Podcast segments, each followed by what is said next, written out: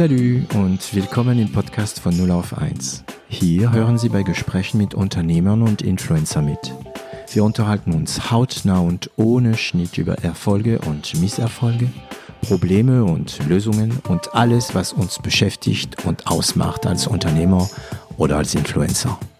Ich bin David Treis, Gründer und CEO von L'Agence, eine Internet- und Content-Agentur aus Süddeutschland.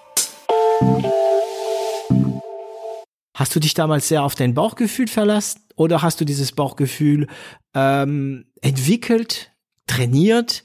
Weil für dich ist es heute das Bauchgefühl auch immer noch ein Thema. Ja, klar. Doch, das sehe ich schon so dann halt. Ähm, äh, das habe ich sogar zwischendurch noch bestätigt bekommen, aber da, da komme ich gleich mal drauf. Mhm. Ähm, das Bauchgefühl ist ja dann das, wo du sagst, äh, fühlt sich gut oder mit schlecht. Ich glaube, in solche Kategorien kann man ja erstmal denken dann halt. Da gibt es mhm. natürlich Abstufungen. Und ich glaube, dieses Bauchgefühl, ob du dich gut findest, ist, äh, ist ja gerade, wenn du jung bist, entspricht das ja auch so ein bisschen so der Sozialisierung des Elternhauses, Werteverständnis, Kinderstube, so ein bisschen, wo du sagst, naja, wenn das so konform ist mit dem, was du kennst, dann fühlt sich das erstmal gut an. Wenn das jetzt komisch ist, dann halt, nicht, und du irgendwie andauernd auf der Arbeit, und ich sag's mal ein bisschen salopp, ein paar Schläge um den Hinterkopf bekommst, dann würdest du dich wahrscheinlich vom Bauchgefühl ja nicht mehr so gut fühlen. Und dann sagst du, da ist was falsch, dann kommst du zu einer Wertung dann halt rein. Und äh, mhm. ich glaube, über die Jahre lernst du nach und nach einfach das Bauchgefühl durch äh, ähm, mehr nachfragen oder auch äh, durch äh, äh, andere Sichten einnehmen letztendlich. Es gibt ja diese debono denkhüte dann einfach, dass du sagen kannst, du wechselst einfach auch mal ganz bewusst die Sicht und versuchst die versuchst sie dazu oder aufzunehmen Warum mhm. wird das jetzt gerade so gemacht? Und das vielleicht in einen größeren Kontext zu ziehen. Ich glaube, darüber, äh, da wächst das ganze Ding natürlich auch und da muss man äh, schauen, dass man stetig besser wird. Und ähm, je älter man wird, desto mehr stellt man fest, weil du ja immer mehr sachliche Informationen reinbekommst, um Bauchgefühl zu entwickeln. Das, und da kam dieser äh, eine Vortrag, den ich früher mal äh, mitbekommen hatte. Das war es von Professor, ich weiß gar nicht mehr, wie der hieß. Das war die Paradoxie der Entscheidung.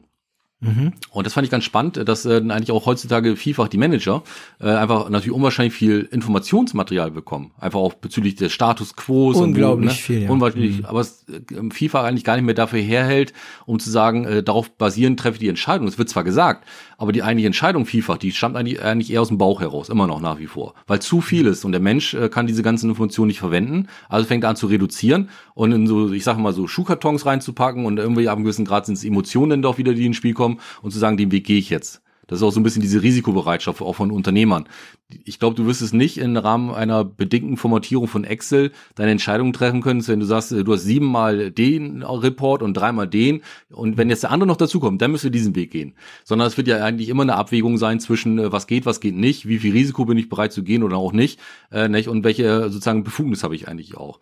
Und deswegen ist das, glaube ich, ganz wichtig auch, das machst du bei deinen Kindern ja auch. Wie weit kannst du eigentlich gehen? Äh, verstehen die das denn auch schon? Äh, nicht? Und das ist eigentlich auch so ein Bauchgefühl. Ist das jetzt gerade gut gewesen, was du mit dem Kind gemacht hast? Äh, waren das die richtigen Worte dann auch, die gepasst haben oder hast du ihn doch vielleicht damit verletzt? Und ich glaube, das ist ganz wichtig dann einfach auch. Und das ist bei Mitarbeitern auch nicht anders, meine ich. Mhm. Weil die gehen ja auch nach Hause damit auch mit dem Bauchgefühl, wenn du ihnen was gesagt hast. Und die sagen das meistens vielfach nicht, weil sie abhängig beschäftigt sind. Kinder sind da manchmal noch ehrlicher.